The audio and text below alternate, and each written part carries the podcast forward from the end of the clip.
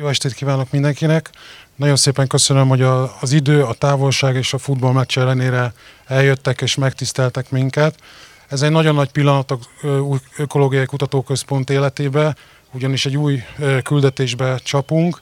Nevezetesen magasabb dimenzióra szeretnénk emelni a, a kultúra, az ökológia és a társadalom kapcsolatát, és ezzel a indítatással indítjuk el ezt a programsorozatot, aminek a, ma az első állom, állomásához érkeztünk.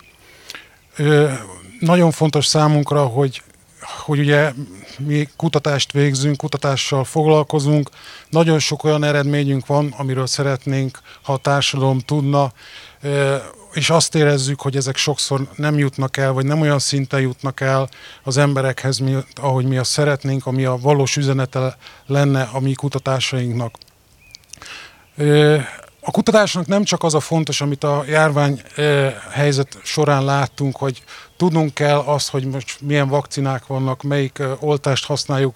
Emögött is nyilván fontos kutatás áll, de egy, egy sokkal mélyebb küldetésünk van, ugyanis meg akarjuk érteni a világ működését, azt, hogy a természetben milyen jelenségek működnek, ezek, ezeket milyen mozgatórugók vannak ezeknek a hátterében. Ez egy nagyon komplex feladat, és egy nagyon komplex vizsgálatsor és tudás áll ezek mögött, a, a jelenségek mögött.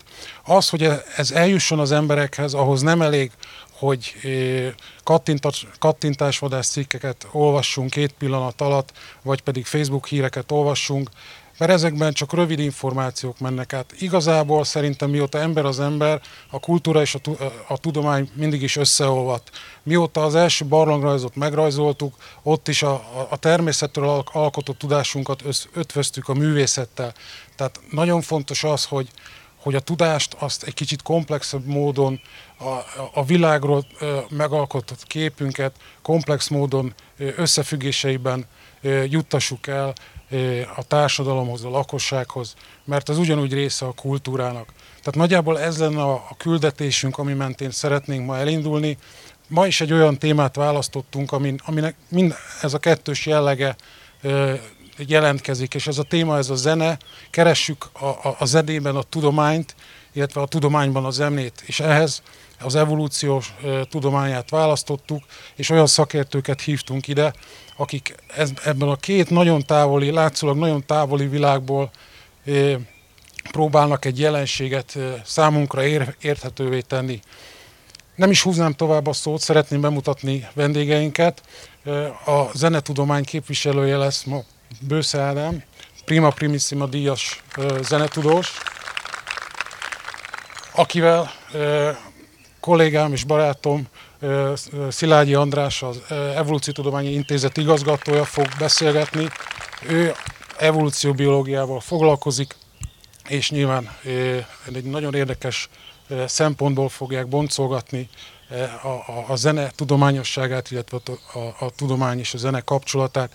Ebben a kommunikációban fog nekünk segíteni Stumpf András, aki szinte junior prima díjas újságíró, aki megadja azt a csatornát, amin keresztül ez a diskurzus elindul.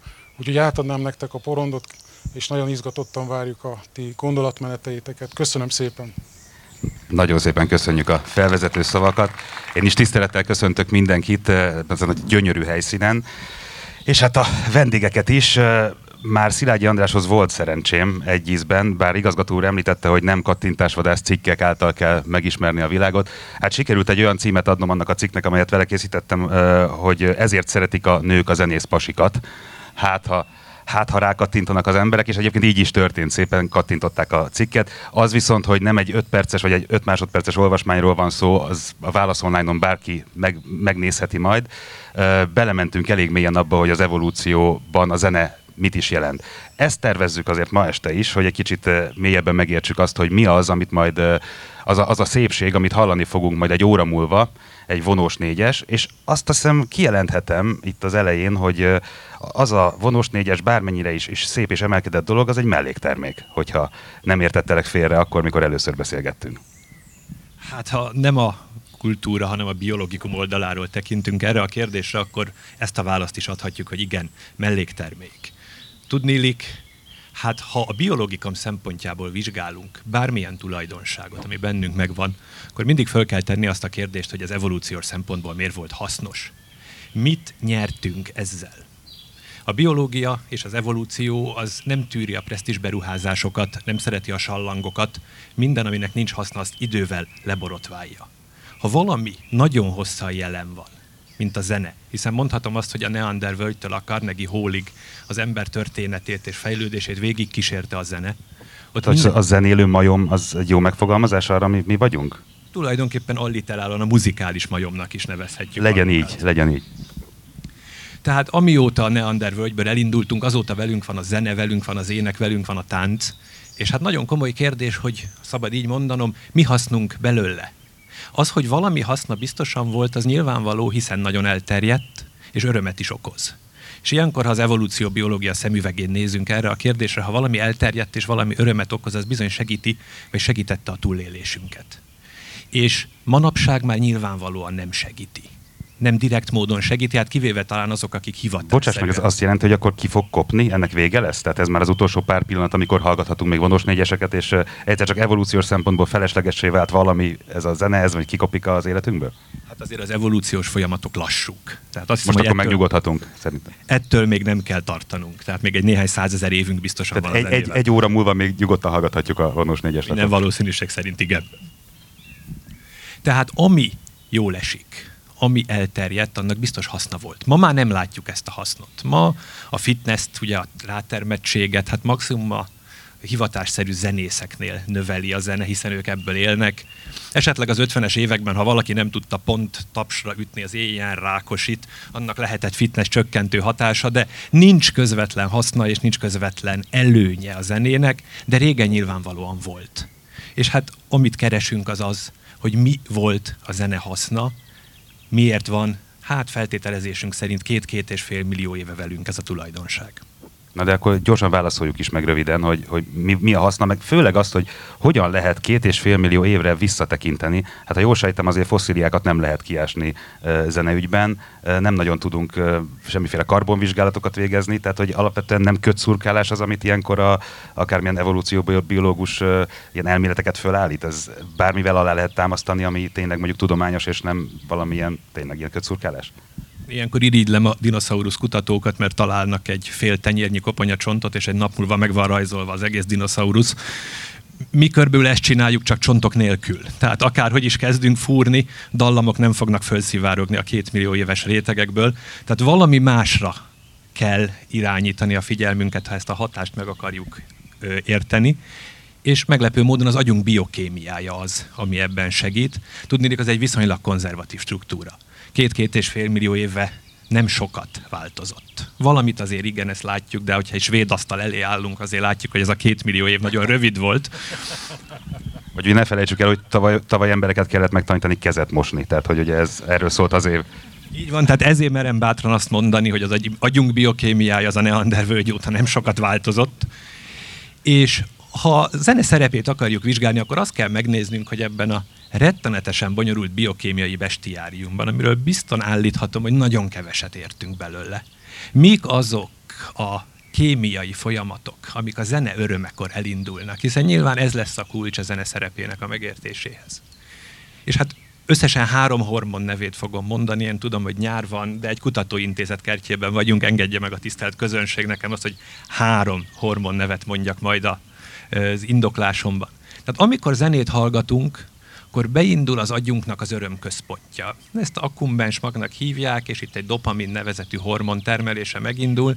Mondhatom azt, hogy ez a, ez a hétköznapi örömök kémiája. Ugyanez van, amikor jól tudunk válaszolni egy kérdésre. Amikor elénk kerül egy jó tál, nem tudom, tejfeles töltött káposzta, és azt megesszük. Vagy ugyanez a helyzet... De amikor beszélsz róla, és nem, nem kerül elénk, akkor, akkor viszont valami borzalmas dolog indul el a fejünkbe. Igen, ezért mennék is tovább a példák során. Tehát nem minden olyan ö, dolog, ami örömet okoz nekünk, az valahol itt a dopaminnal van kapcsolatban, ezért ezt örömhormonnak is szokták szándékos leegyszerűsítéssel mondani, és igen, amikor zenét hallgatunk, akkor az agyunknak ez a központja elindul, de hát ettől nem jutunk közelebb a megoldáshoz. Azonban a zenehallgatásnak, a zene élvezetének van egy másik, nagyon speciális kémiai hatása is az agyunkban, Ez pedig a hipokampuszban történik, ahol oxitocin hormon kezd termelődni és fölvenni. Ez a második hormon, és már csak egy lesz. Ez az oxitocin termelés és fölvétel viszont egy nagyon-nagyon delikát folyamat. A zené élvezetén kívül összesen három tevékenységet tudunk majd felsorolni, ahol ez a központ elindul. Az egyik az, amikor a szerelmesek ölelkeznek. A másik, amikor egy anya szoptatja a csecsemőjét, és a harmadik, amikor nagyon bevonódunk egy társas beszélgetésbe. Ha keressük itt a közös vonatkozást, akkor megértjük azt, hogy a dopamint miért társas hormonnak hívjuk. A dopaminnak a ilyen irányú termelődése és újra fölvétele, az növeli a társas komfortunkat. Elfogadóbbak leszünk, megértőbbek leszünk, nyitottabbak és kooperatívabbak leszünk. És ha megnézzük a zenének ezt a hatását, akkor valahogy utat találhatunk a zene eredeti funkciójához. Tudni, a zene az az érzelmi, közösségben való érzelmi ráhangolódást segítette. Valahol akkor indulhatott el ez a folyamat, amikor az emberi beszédkészség is kialakult. És még a beszédkészségnek az evolúciós hasznát nem kell indokolni, hiszen a beszéd, a kommunikáció és a kommunikáció hozta kooperáció tett minket félelmetesen sikeressé, és a világ nem túl jó, de nyilvánvaló urává. Amellett a zenei készség adta meg az együttműködésnek tulajdonképpen az érzelmi alapját. Tehát még a kommunikáció egy racionális szervezést, egy racionális együttműködést, vagy az együttműködés racionális alapját adta meg, addig a zene, és emellett az ének és a táncot se hagyjuk majd ki, arról is beszéljünk majd néhány szót, adta meg azt az érzelmi megalapozást, ami miatt jól tudtunk együttműködni. Ádám, zenetörténészként eh, ez, ez nagyon távoli? Bocsánat, a harmadik hormon? Igen, hát akkor... Tényleg elmaradt egy hormon. Hát itt az oxicot, azon gondolkoztam, hogy dopamin. hogy lehet az, hogy a dopamin, meg az oxicot, o, oxicotocin. Most már tudom, hogy innentől megvan a válasz a kérdésre, azt akartam föltenni, hogy hogy lehet, hogy a zenetörténetben, az előadó művészet történetében erről a két hormonról még vonós négyes nem neveztek el, de a mellékelt ábra mutatja, hogy nem véletlenül. A harmadikról sem, ez az endorfin lesz a harmadik hormon, itt pedig a tánc jön képbe, hiszen ugye a zene és a tánc az valahogy együtt van mindenképpen. És ez azért van, mert amikor viszont periódikus mozgást végzünk, ami a tánccal együtt jár, és amit a zene olyan jól meg tud alapozni, akkor endorfin hormon termelődik az agyban. De ez minden periódikus mozgásnál így van, akár a futásnál is. Mindjárt, aki, aki sokat fut, ismeri azt az euforikus állapotot, mikor úgy átlendül ezen a nagy akadályon és utána olyan könnyen megy a dolog, és jó kedve lesz egy edzés után, ez az endorfin miatt van. Ez egyben a fájdalomérzetet is csökkenti, örömöt is ad. Tehát a harmadik kémiai láb tulajdonképpen a zene, az ének és a tánc esetén, az pedig az endorfin, amely ö, szintén az érzelmi ráhangolódást segítette, hiszen amikor ez elindult, akkor az, hogy jól tudjunk kooperálni, az a túlélés záloga volt. Tehát az, hogy együtt menjünk a kartfogú tigrisre vadászni, ami egy félelmetes dolog és szervezést is igényel, ahhoz ez a biokémiai együttes, ami így működött, egy nagyon jó megalapozást adott. A kérdésem az az lett volna még a dopamin, melyik oxitocin, dopamin és endorfin, endorfin. az endorfin előtt, igen, hogy zenetörténészként is így kezdi az ember, tehát hogy megpróbál két és fél millió évre visszaugrani, vagy pedig azért csak a már dokumentált zenékkel foglalkozol. Hogy mondott-e valami újat a tudós kolléga? Abszolút. Igazából nekem, bocsánat, hogy nem válaszolok, hanem van egy kérdésem is, hogy ugyanez a három hormon termelődik-e zene hatására állatokban? Vagy ez csak az emberekre vonatkozik? Ez az emberekre vonatkozik. Igen, mert innentől ö, örülök, hogy ez a válasz egyébként, mert hogyha nem ez lett volna a válasz, akkor az egész elméletem az dugába dőlt volna, mert az, ez az érzelmi ráhangolódás, ez innentől kezdve nem csak a kartfogó tigris ellen való harcban ö, nyilvánulhat meg, lásd vagy hald utána indulókat, katonadalokat, és így tovább, hanem a közös munkaritmusát is meg tudta adni.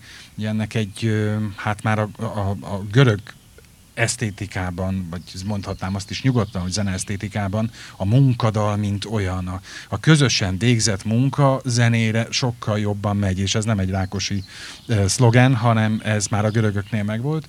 És a harmadik, ami az érzelmi részét illeti a, az egésznek, az, és itt jön az, hogy örülök, hogy az állatok nincsenek benne, az az transzcendens iránti a transzcendensre, mint olyanra való rácsodálkozásban a zene az hihetetlen segítséget adott, és ad mai napig is. Tehát, hogyha azt nézzük, ott voltak a mágusok, körtáncok, különféle vallási mágikus szertartások, amelyeket mind ének, ütemes taps, ütemes zene kísért, ez ugyanúgy tetten érhető most is, akár csak a katolikus egyházban, hiszen például az egyházi zenében sokáig az volt a... Volt szerzetest hallunk, hogyha nem tévedek. Uh, igen.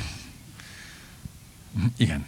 Szóval az egyházi, zenében, az egyházi zenében is ugye megvan ennek a, ennek a nagyon szép és nagyon egyszerű elgondolása, hogy a mennyországban úgy képzeli az ember, hogy a mennyországban az angyalok azért vannak az Isten körül, hogy énekeljenek neki. Tehát van egy mennyei szertartás, amelyet folyamatosan zene és ének kísér.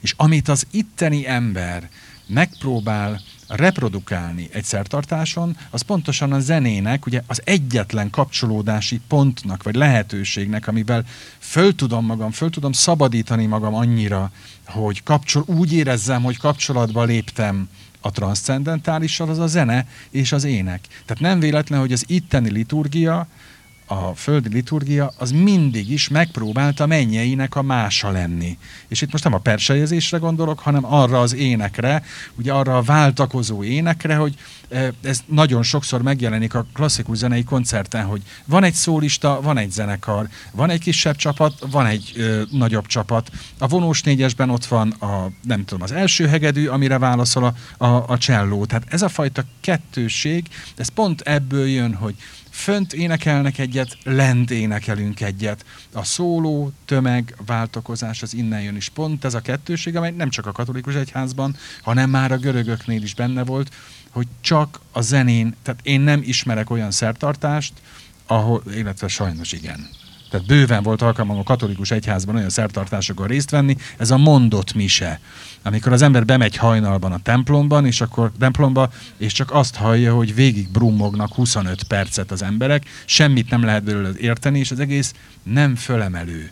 Csak akkor fölemelő, hogyha ott van mellette a zene. Tehát a funkcióiban, legalábbis mint a zene ö, történet kiinduló pontjánál, ezek nagyon könnyen tetten érhetők, még akkor is, hogyha nem ismerjük azokat a dallamokat, amelyeket a görögök énekeltek munka közben, vagy bármi közben. Viszont, viszont sok dallamot azért ismerünk, és az, az érdekelne, hogy zenetörténetileg az miért van, hogy bizonyos hangközöket akár először borzasztóan diszonánsnak hallottak az emberek, de még akár olyanokat is, mint a terc hogy az, az nem, nem, nem, nem illett, valahogy az, az nem volt rendben. Az oktáv rendben volt mindig, ugye, meg a, a quint is mindig rendben volt, azt, azt nem nagyon kérdőjelezte meg senki, hogy az, az rendben van. Egy power chord, ma is ugye minden rockzenész quinttel dolgozik, az alap volt, de, de mondjuk, hogy, hogy a terc már az nem volt alap, az, az diszonásnak hatott, és aztán egyszer csak már nem hatott diszonásnak. Tehát hogy van a, a zene, zenének a kulturális evolúciója, hogyan létezik az, hogy teljesen elfogadott valami ma, ami mondjuk két-háromszáz évvel ezelőtt még sokaknak bántotta a fülét. Ez, ez hogyan alakul zene történetileg? Mert hogy ez viszont nem valami mély biológiai emberi dologból jön, hiszen akkor, mivel nem változott az agyunk két és fél millió év óta, kezet most még most is csak tanulunk, ugye, akkor azért nem, tehát e, ez se változhatott volna, és mégis változott. András, nem akarsz először te válaszolni, hogy mondjam én? Mondja. Jó, szóval um, nem nagyon hiszek zene, a zenében a, az evolúcióban. Tehát inkább maradnék a svéd asztalos történetnél, hogy nagyjából ugyanaz a, ugyanaz a reakciónk. Ugyanaz a reakciónk egy számunkra jól hangzó zenére, és ugyanaz a reakciónk egy számunkra, számunkra rosszul hangzó zenére. Hogyha valami sérti a fülünket, akkor akárhogy is nézzük, befogjuk a fülünket. Tehát keletre negyed hangokkal simán dolgoznak, amit mi meg még ma is abszolút egy diszonásnak hallunk, vagy hogy ez itt nem stimmel, mert mi meg nem dolgozunk ilyen negyed hangokkal. Nem mernék belemenni a keleti zeneelméletbe, mert nagyon kevés ismeretem van róla, de egyszer-egyszer elém kerül olyan szitár zene, amit én emlékszem, a Kalkutta triót nem tudom, kihallgatta régen, az egy nagyszerű dolog volt, és, és jártam a, nem tudom, Marcibányi téren, ott, ott, ott játszottak, és hát, az, hát ha, ott aztán volt bőven negyed hang, de hogy az nem sértette a fülemet, arra emlékszem. De hát, hogyha egy gyereknél megnézzük azt, hogy, hogy mi sérti a fülét, vagy mi nem, ez is egy relatív dolog. Ugye Kurták Györgynek a Játékok című gyűjteményét meg kell nézni, ott van benne egy csomó olyan darab, aminél azt gondoljuk, hogy Jézus Mária, hogy lehetett ilyet szerezni, az ember tenyérrel csapkodja a zongorát, és ez zene? nem tudom, kinek volt gyereke zongora közelben, vagy unokája zongora közelben, teljesen normális dolog az, hogy és az, a felnőtt ember meg kap a füléhez, de jó Isten, fiam, hagyd már abba. Tehát emlékszem, a szomszédasszonytól ö, én kaptam, amikor kicsi gyerek voltam, öt éves koromban egy hegedűt. De nem azért, hogy az Ádámka megtanuljon hegedülni, hanem hogy kitoljon anyámmal. Aztán a szomszéd Andriska meg kapott egy dobot, amivel anyám rossz róra tett, mert azt mi is hallottuk utána. Szóval ö, ha visszamegyek, a görög, minden a görögöknél kezdődik, ezt már Ilyés is megmondta. Ott volt Pitagórász, aki szépen kifeszítette a húrt, vagy megfogta azokat a bizonyos harangokat, elment a Kovács műhely előtt, és ugye hallotta, hogy mi az a két hang, ami együtt jól szól. És ez a két hang, ami együtt jól szól, ez a harmónia. Ez a görög zene esztétikában az az egyik kulcs szó. Nincs más köze az, a, a harmóniának, nincs ilyen, hogy belső harmónia. Annyit jelent, hogy összhang. Fizikailag kellemes érzést kelt, nem tudom melyik ö, hormont szabadítja föl, remélem nem az óbetűset, de de olyan érzést kelt, és ezt erre Pitagórász rájött. És utána persze aztán már az, hogy mifele tolódott el éppen a hangsúly a zenében, hogy a nagy terc vagy a kis terc az hangsúlyosabb lett, vagy nem hangsúlyosabb, az már teljesen mindegy. De nagyon fontos a, az egésznek az alapja ugyanez, amit az előbb elmondtam, a véleményem szerint, az a különbözőség. Pitagórász azt mondta, hogy két hang egymással hogy szól. Tehát két különböző hang. Nem azt mondta, hogy ha lefogom, vagy le, ö, megpengetem ugyanazt a hangot, vagy megütöm ugyanazt a hangot kétszer, ugyanaz a hang, az nem szól jól egymással. Kettőnek kell lenni, minimum kettőnek kell lenni, és ez a kettőség, ez itt ebben is bőven megjelenik. András? Nagyon érdekes dolog az, hogy tényleg mit tartunk szépnek. Én úgy érzem, hogy van itt itt kulturális vetületek is természetesen, de van-e mögött nagyon komoly fizika is. Négy-öt hónapos gyerekeknél lehet a komfortérzetet mindenféle jelekből mérni és kiderül az, hogy a négy-öt hónapos gyerekek a konszonáns és a diszonáns hangzatokat komfort tekintetében nagyon szépen meg tudják különböztetni. Ez mit, biztos... mit, mit éreznek konszonánsnak, és mit éreznek diszonánsnak? Ezt akkor mértétek, vagy tudjátok? Hát ezt nem mi mértük, ezeket, hát itt is az oktávot, a, nyilván a primet, meg a quintet vizsgálták, és ez mindenképpen ugye ezek az abszolút konszonanciák, vagy erős konszonanciák, ezeket a gyerekek ö, ezekkel komfortosabban vannak, erre úgy reagálnak, hogy ez nekik tetszik. Ez nyilván nem tanult, tehát ez valamilyen szempontból hardwired, tehát ennek fizikai okai vannak. Máig is... Mivel kín... fizikus vagy, ezért akár el is mondhatod, hogy melyek az okai. Nagyon szívesen elmondanám, de máig nem tudjuk pontosan az a feltételezés, hogy ahol erős konszonanciák vannak, ott a hangoknak a felhangrendszere, az, ebbe sem mennék bele, de nagyon jól átfed egymással, tehát nyers fizikai okai vannak annak, hogy bizonyos fajta hangok együttszólását kultúráktól és kortól függően szépnek tartunk. Hát aztán a továbbiak meg meggyőződésem, hogy kicsit viszonylagosak.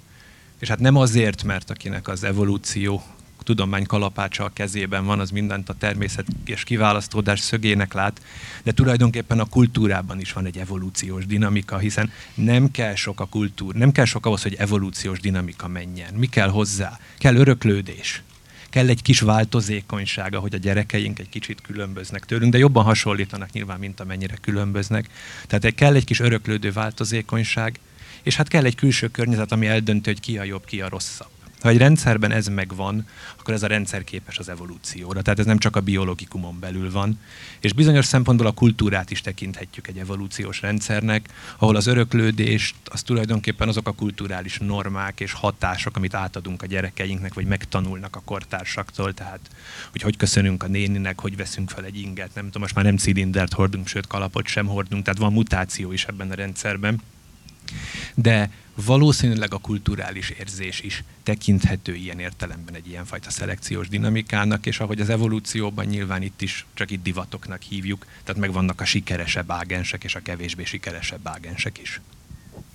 Ez akkor azt jelenti, nem, hogy az evolúcióban aki tovább fönnmarad, tehát az, az lesz a sikeres, aki, aki túlél, nyilván, aki mondjuk nagyobb teret tud magának szerezni, jobban el tud terjedni, azt, azt nevezük sikeres változatnak, gondolom. Ebből a szempontból azt kell mondanunk, hogy, hogy evolúciósan, vagy kulturális evolúciós, evolúciósan a tudsz, tudsz, tudsz, tudsz, az felsőbbrendű mondjuk a vonós negyeshez képest. Ezt így ki tudjuk jelenteni? Mert Hát attól, nagyobb mert- a tarol, több pénz van benne, mondjuk az nem biztos, de, de valószínűleg már több is a pénz benne. Tehát, hogy ezt kijelenthetjük? Hát nem, a biológiában nincsen értékítéle tekintetben. De kényelmes egy szakma. Az evolúció ugye ilyen értelemben vak, tehát véletlenszerűen jönnek a változatok, és aki éppen akkor jobb, ott hát az győzni fog. Hát itt is ez a helyzet, ha ez ki tud szolgálni egy olyan közízlést, amire van, hát hogy úgy mondjam, fizetőképes kereslet, hát akkor sajnos itten éppen akkor ez a jobb. Hopp, ebben a sajnosban viszont már volt, volt értékítélet. A biológiának nincs, de nekem van. Na akkor beszéljünk egy kicsit erről, hogy uh, azt ugye azért nem úgy kell elképzelnünk, hogy uh, itt a sok-sok adófizető itt velünk szemben uh, azért fizet téged, hogy, uh, hogy a zenének az evolút, tehát hogy en, ennek szented az életed. Azért neked ez hobbi, nem? Tehát a zene az, az nagy becsípődés, és azért foglalkozol ezzel, nem ez a fő szakterületed. Uh, amúgy nem ezt csinálod napi 8 órában vagy 16-ban. Nem, nem, én nem bélyeget gyűjtök, hanem többek között az evolúciónak olyan aspektusaival is foglalkozom, ami hát nem közvetlenül a munkakörömhöz tartozik, és hát mivel nagyon szeretem a zenét, ráadásul komoly zene, barokk zene szerető vagyok, de hát bárki, aki szereti a zenét, az elgondolkodhat azon, hogy vajon ez miért van velünk ilyen régóta, és miért várható, hogy még velünk is lesz, és hát nyilván próbál erre az evolúció választ adni. Nem a legkönnyűbb kérdések közé tartozik, de nyilván, ahogy az agyi biokémiánkról való ismeretek nőni fognak, egyre pontosabb válaszokat fogunk tudni adni erre is. Itt egy barokk rajongó van, esetedben, személyedben kit tiszteltünk, mi, mi, mi a kedvenc, ki a kedvenc?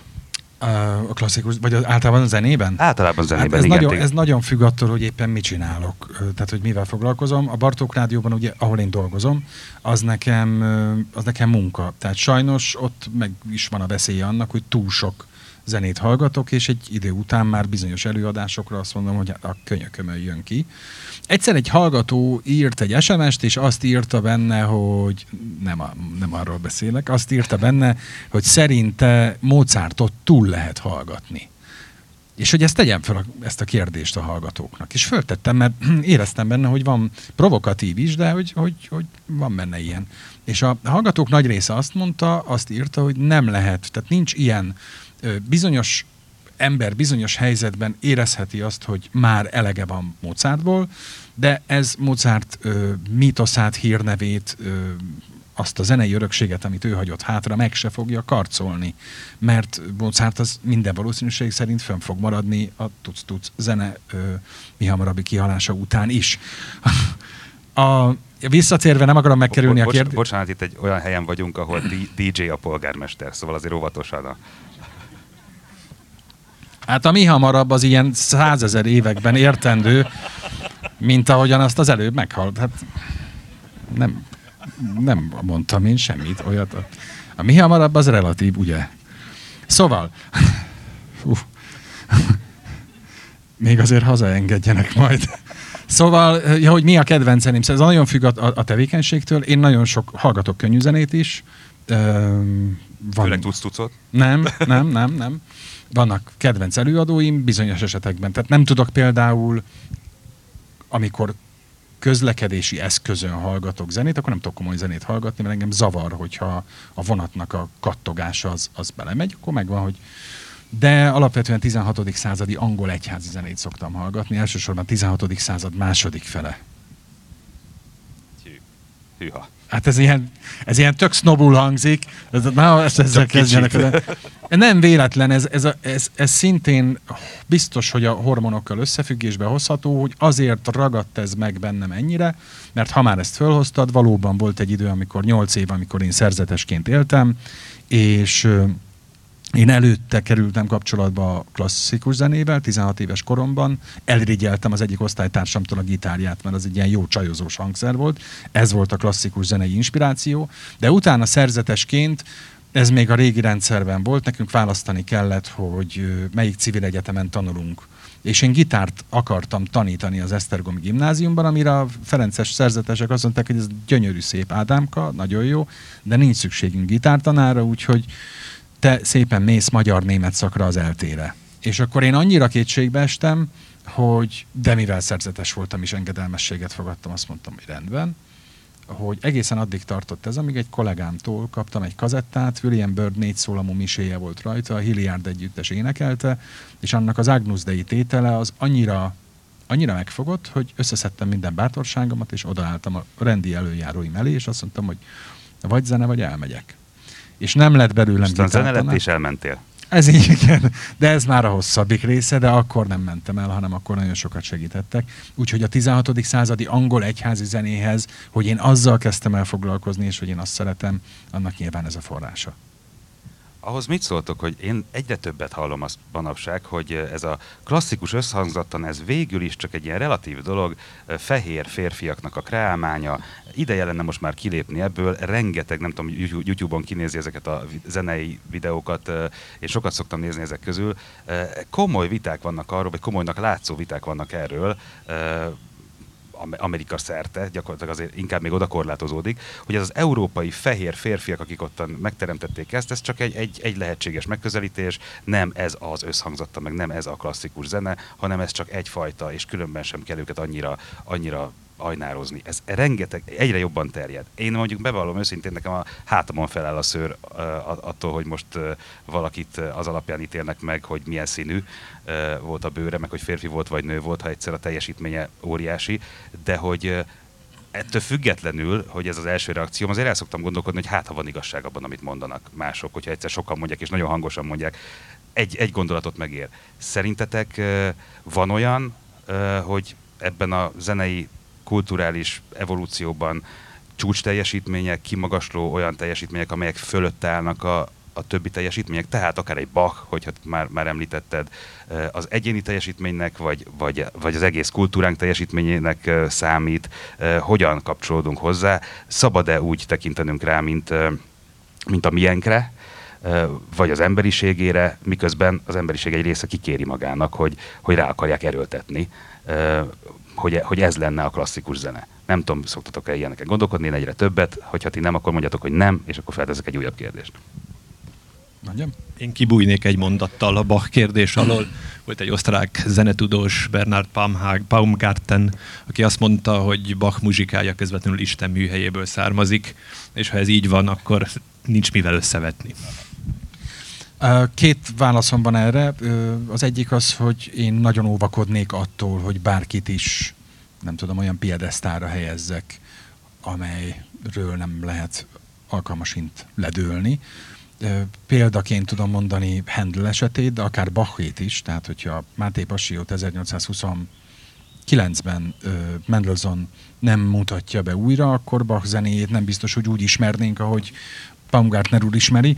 A másik pedig, hogy Handel operái is hát eltűntek, több száz évre eltűntek, és Kurták Györgyöt megint tudom idézni, aki azt mondta, hogy ő megbékél azzal, hogyha az ő művei több száz év múlva fedezik föl és kezdik el játszani.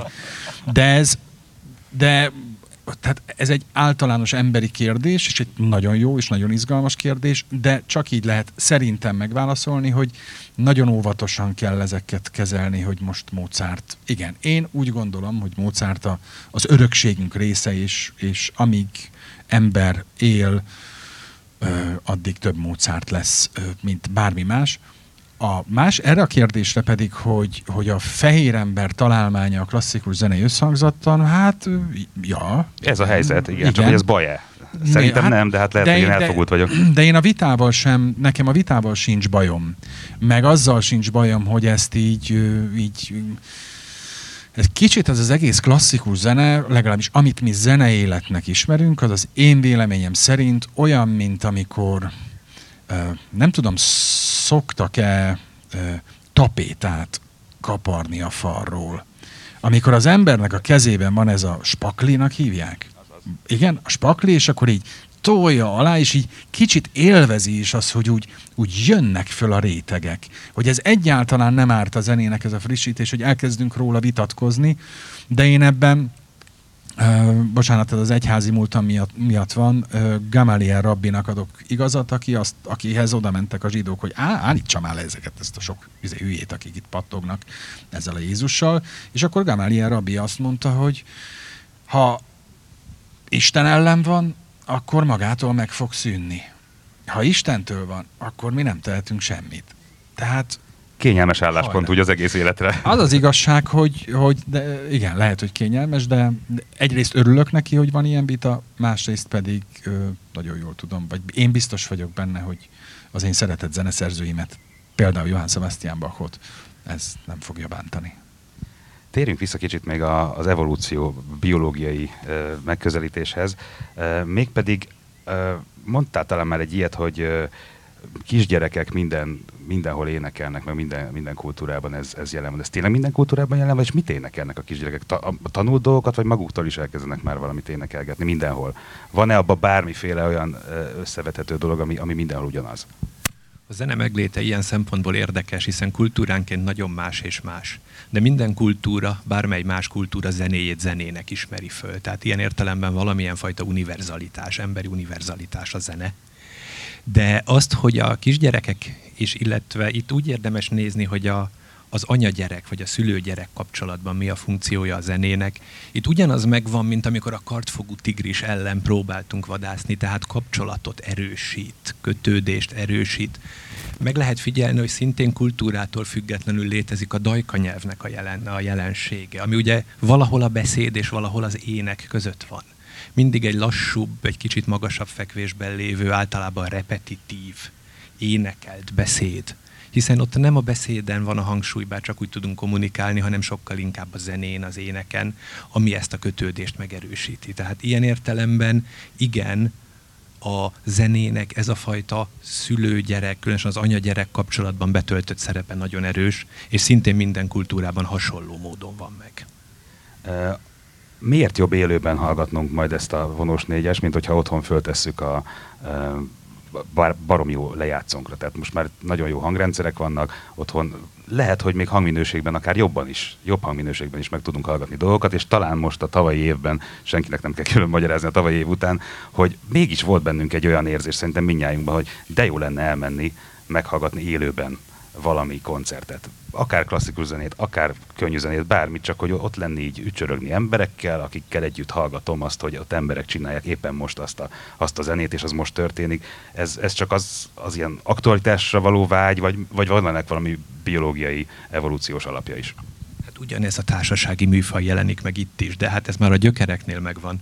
Két-három éves korú gyerekek már jól tudnak ritmust követni, visszatapsolni, vagy arra mozogni.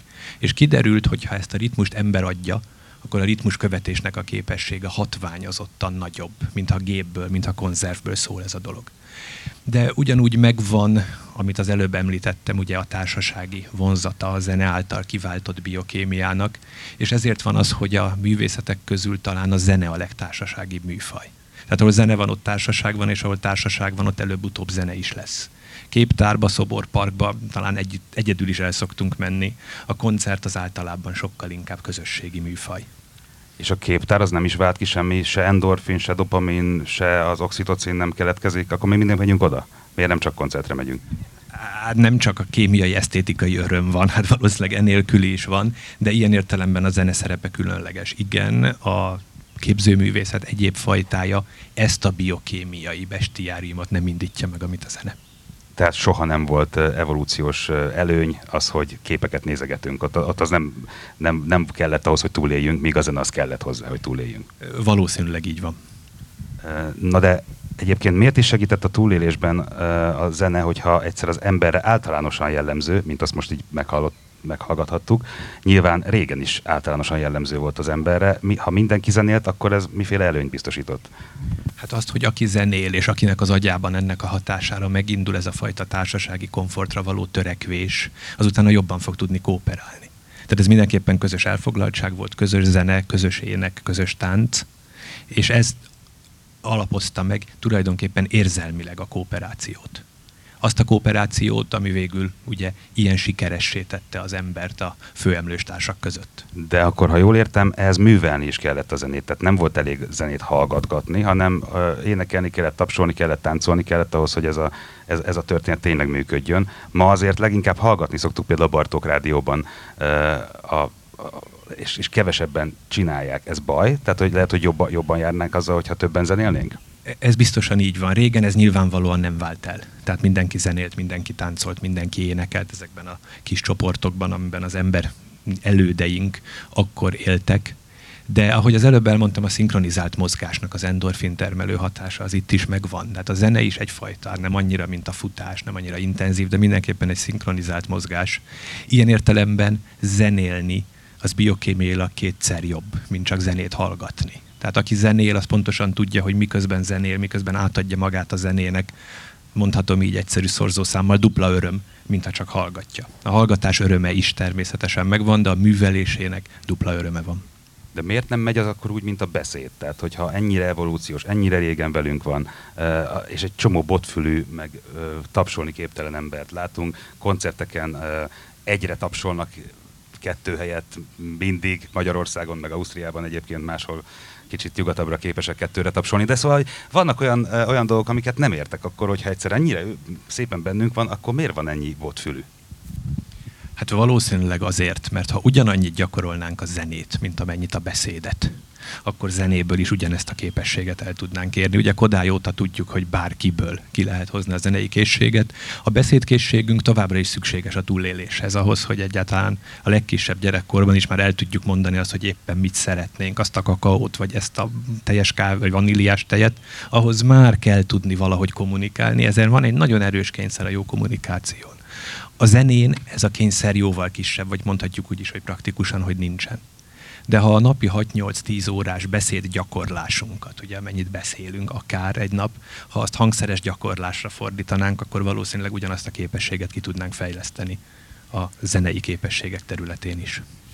Szeretnék egy picit hozzá kapcsolódni ehhez, hogy a klasszikus zenészek körében viszonylag gyakran szó esik arról a hát, problémáról, hogy egyre csökken a klasszikus zenét hallgatók száma, legalábbis egyre kevesebben járnak koncertre. És hogy csináljunk ilyen előadást, és akkor hogy mozgassuk meg őket, nem tudom, adjunk nekik cukorkát, vagy bármit, hogy csak jöjjenek, csak jöjjenek. Tehát már bármi, bármit megteszünk azért, hogy jöjjenek. És itt van valóban a kutya elásva, hogy azok az emberek, akik valaha az életükben megpróbáltak rendszer, rendszeresen hangot megfelelő szabályok szerint kiadni, vagy reprodukálni, azoknak, de most értsék jól, kórusba jártak, otthon doboltak, a szomszédtől hegedűt kapott, stb. stb., akkor azoknál annyira természetes lesz az, hogy erre vágyom, hogy sokkal könnyebb velük akkor, amikor nem kell őket rábeszélni arra, hogy jöjjenek el, hallgassanak meg koncertet. A másik pedig, és ez egy nagyon érdekes, számomra nagyon érdekes probléma, hogy sok botfülű, kevés jó. Először is Kodály óta valóban ezzel én, én nekem pláne vigyázni kellene, de emlékszem arra, amikor... Bocs, nem állítom, hogy nem, nem lehet belőle nem botfülű, csak azt állítom, hogy az. Igen.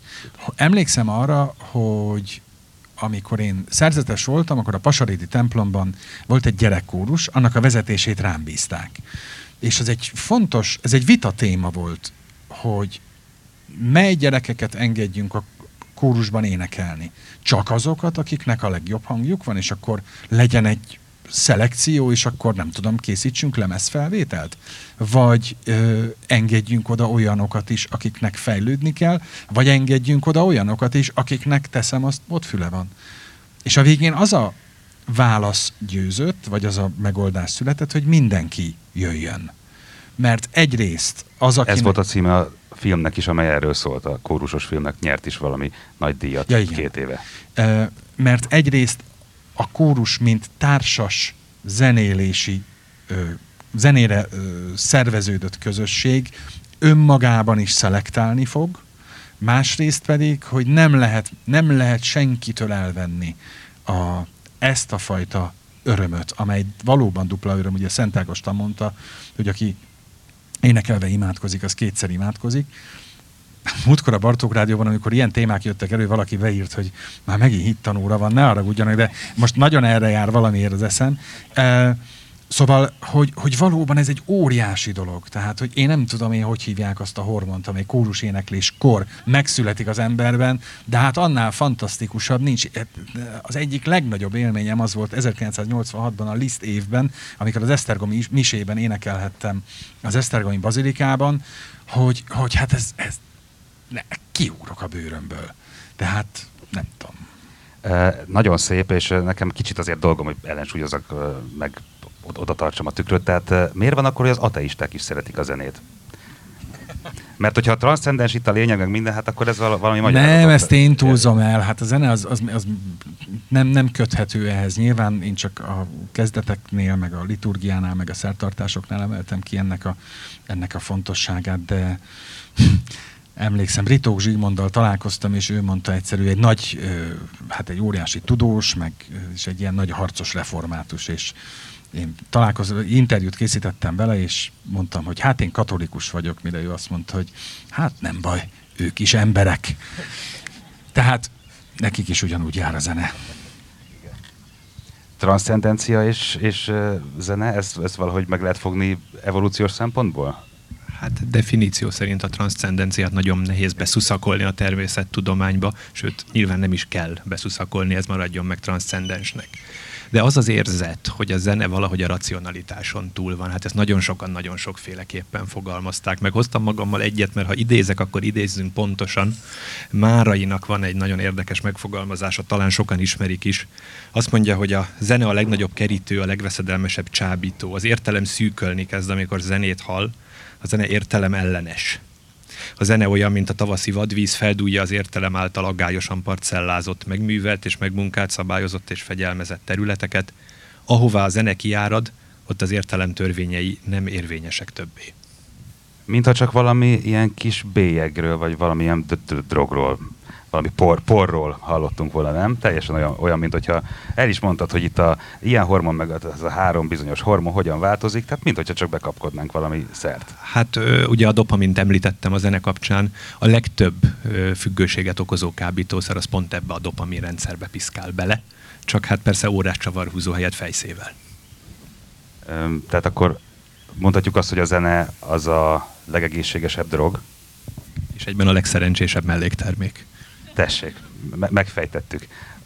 Parancsoljatok urak, még van, van szerintem néhány percünk, hogyha egy na- nagy záró mondatra. Nem, ez engem annyira sokkolt, ez, ez, ez féltem, hogy a közönség föláll, és nem tudom, valamelyik hátsó ajtó lehet kapni bármit a vonós négyes zene helyett, és akkor mindenki elindul arra fele. Szóval ö, az a helyzet, hogy hogy mennyire, mennyire drog és mennyire kábítószer, eszembe jutott, én nem fogom tudni pontosan idézni. Sajnos Mozart nővére Nannerl írja le azt, hogy a kis Mozart, a kis Wolfgang az annyira gyerekként is annyira a zene bűvöletében élt, tehát annyira minden vonatkozási pontja az életének a zene volt, hogy amikor pakolniuk kellett, tehát amikor az egyik szobából a másik szobába kellett átvinni játékokat, akkor a kis Wolfgang csak akkor volt erre képes, hogyha valamelyikük vagy hegedült, vagy énekelt, tehát hogy a zene kellett kísérje minden, minden mozdulatát.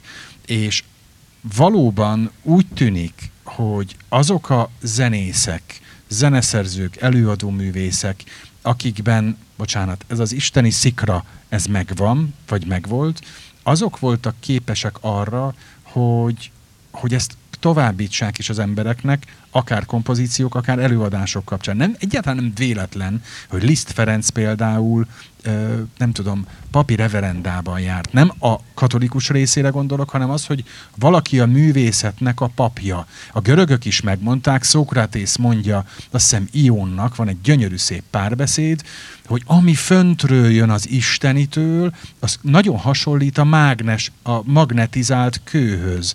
Tehát, hogy az egyik kő, az egyik mágnes adja át a másiknak a hullámokat, ugyanez, hogy az isteni az Istenit megérzi az alkotó, az alkotónak az isteni ö, micsodáját, nem, szikráját, vagy mágnesét megérzi, és viszi tovább az előadó, és ugyanez a közönség is. Tehát, hogy ez, mi, amikor majd zenét hallgatnak, egyben vagyunk, tehát Mozartot hallgatnak, akkor van valami ideális, abszolút zene, utána Mozart, utána a vonós négyes tagjai, és utána önök. Tehát ez csak ebben a láncolatban képzelhető el. És ezért így is társas, meg így is társas forma az az egész muzsikálás, és ezért nem hasonlítható össze valóban a vers vagy regény olvasással, vagy a, a képzőművészettel. Félix Mendelssohn Bartoldi, amikor elindult Itáliába és megérkezett Velencébe, akkor nem foglalkozott az ottani zenével, hanem elment a képtárba, és Tizianónak a Mária Mennybevitele című képe előtt ült minden nap több órát Tiziano képeit elkezdte fölfedezni a városban, és a Szent Péter vértanú halála című képet megtalálta az egyik templomban, és oda is za visszajárt zarándokként, egészen addig, amíg a helyi orgonista valami opera finálét nem kezdett el játszani a, a, az orgonáján. És a zeneszerzőt, az előadóművészt annyira megzavarta a, az esztétikai, a képzőművészeti esztétikai ö, műélvezetben a zene, ráadásul a rossz zene, hogy arra ragadtatta magát az egyik levelében, hogy azt mondja, hogy én csak ezeket a szent alakokat sajnálom, hogy ezeknek ezt minden nap el kell viselni. Tehát, hogy, hogy valóban, valóban van ö, nagy kapcsolat, és ez a láncolat, ha ez nincs meg, és önmagunk hallgatjuk otthon, nem tudom, bárhonnan a zenét, az hát közelében nem ér annak. Hát nagyon szépen köszönöm, hogy két teljesen különböző megközelítésben hallhattunk a zenéről. Az egyik az fölülről magyarázta, és ért el a, az emberhez, a másik pedig az emberből uh, indult ki, de szerintem mind a kettő egyszerre lehet igaz, uh, vagy legalábbis jó, jó magyarázat uh, és érdekes magyarázat. Azt hiszem, bár a házigazdák itt a profik, hogy lassan át kell adnunk majd a szót, igen, mert hogy 50 percet beszéltünk meg, és majd lesz még mindenféle nagy meglepetés, úgyhogy nem tudom, kinek adhatom át a szót, de az biztos, hogy Bősze Ádámnak is, és Szilágyi Andrásnak is nagyon köszönöm, hogy itt tücsörögtek mellettem, és elmondták ezt a sok-sok izgalmas eh, dolgot. Önöknek pedig a megtisztelő figyelmet köszönöm, és hogyha valaki jön és elkapja ezt a mikrofont, akkor azt át fogom neki adni. Köszönjük szépen a figyelmet!